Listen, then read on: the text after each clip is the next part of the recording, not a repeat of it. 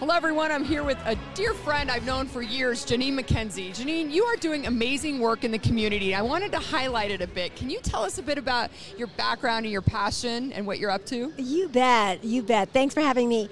I um, actually am a nurse by trade. I was a military nurse in the Air Force. And then, after having four children in six years, I decided to take a break and I became very involved in my community here in Evergreen, Colorado. And I had a seventh grade son that came home with a permission slip to learn about his body in science class. And I thought, wait a minute, you're supposed to learn about your body in science class. Why am I getting a permission slip? So I went to go look at what they were teaching, and it was sex ed, reproductive science, and it was body parts, and then it was contraception. And I said, that's okay, you could learn about those things, but how do you get from body parts to contraception? And so I was teaching a lot of uh, um, enrichment classes to kids in Evergreen, and with a high tea at the Brown Palace Hotel as one of the culminating activities. And so I had 65 or 70 kids that I called their parents and said, I'd like to ask your kids some questions. Can they come to my house for pizza? And so after they had the pizza, I had a flip chart. This is in 1991. Oh my goodness. I said, What do you guys want to know about sex? and no adult ever asks a child that. No. Well, um, they never asked one sex question. It was all about relationships. Really? And one kid said this, the first one to answer, it, almost, it touched my heart like it was yesterday. Miss Mackenzie, does anybody stay together anymore? oh. He was dealing with loss and family uh, disillusion. And how do you find a partner? And how do you date? And how do you show affection? And how do you, how do you, how do you? And uh, I had no Google. I had to go from library to bookstore to library to bookstore to find, and I was getting frustrated. And somebody said, "Do you know about the University of Denver? They have a repository of research about what makes relationships work and what makes relationships kidding. fail." And I had no idea No, I didn't either. because I did relationships by feelings, like everybody. yeah. And many times feelings come and go. But it's the skills that keeps you together. So I partnered with the University of Denver, now with the Harvard uh, Human Flourishing Project, and we created this curricula. And with the kids, they came alongside of me. It was fun, a lot of activity based, heart based, not head based, because information alone doesn't change behavior. Sure. It's transformational. It touches the heart. It's Maslow on steroids, meeting the needs of every heart. Everybody wants to be connected, dignified, loved, cherished, known, connected. And the, the U.S. Surgeon General just came out with the priority area of isolation and disconnection is the number one cause of teen suicide. Oh, geez. Guess what? We can fi- we can fix it by helping them have the skills to move into healthy relationship training. And so what we did was we built this curricula over the course of 30 years now, and it was um, focus group by the kids. It's been um, for every community, whether you're LGBT, whether you're gay, straight, um, black, white. It doesn't matter. You're a human, right? You're Yes. a human. And so we train teachers. And why do we train teachers and social workers and foster care parents and boys and girls clubs and NGOs all over the country?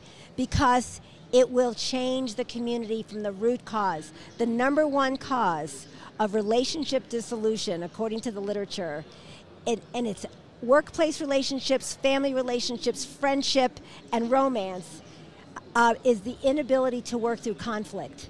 Huh, that's, yeah, that makes sense. So we teach them how to do conflict Huh.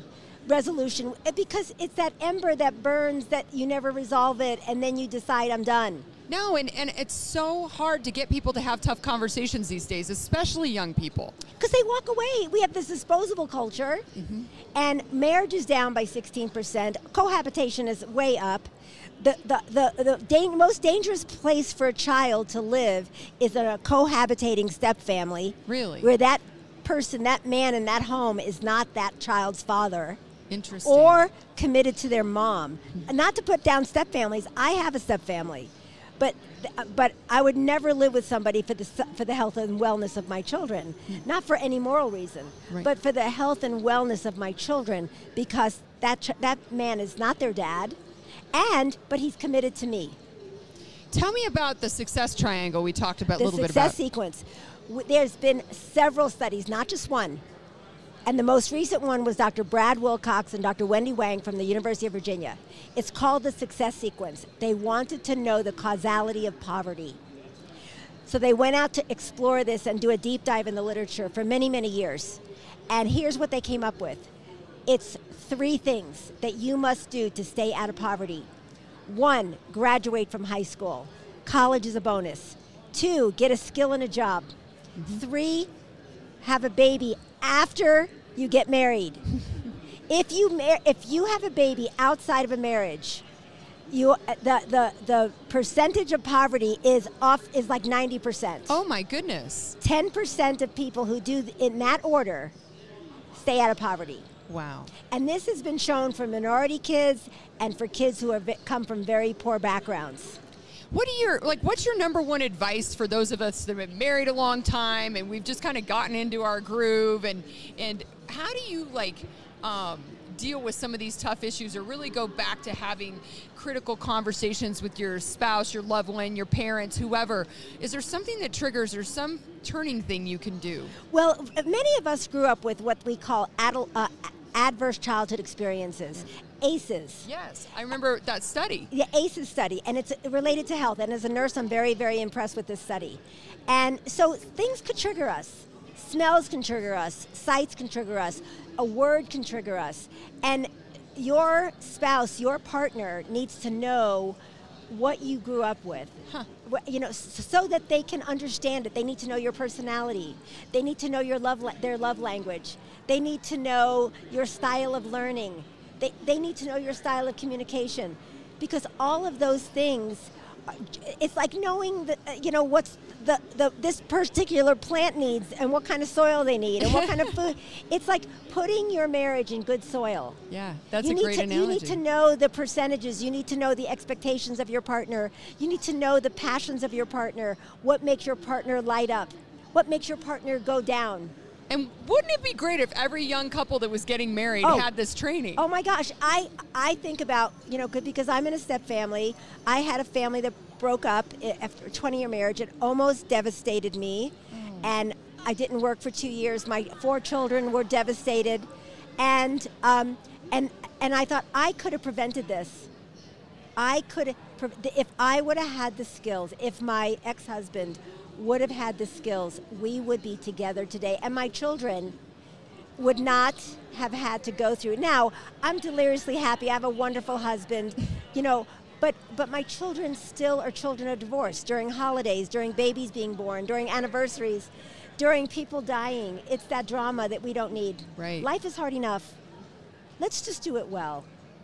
Joneen, you're doing such incredible work. Like, how do people find out more about your platform, your curriculum, if they want to try and bring it to their school or just oh my go gosh, through the process? yeah, and we uh, one of the things I want to say is we're trying to get rid of sex ed and, and put in relationship education instead. That would be transformational. it- because kids are marinating in sex. They need reproductive science. They need to know body parts. They need to know information, but they don't need sex ed. They need relationship skills training. And the way to get a hold of us is um, myrelationshipcenter.org, myrelationshipcenter.org. MyRelationshipCenter.org. the, we have tons of stuff on the website about what we do. We have trainings going on all the time. We have several grants in our office uh, for marriage, fatherhood, mentoring, uh, all kinds of things that are life enhancing and health enhancing.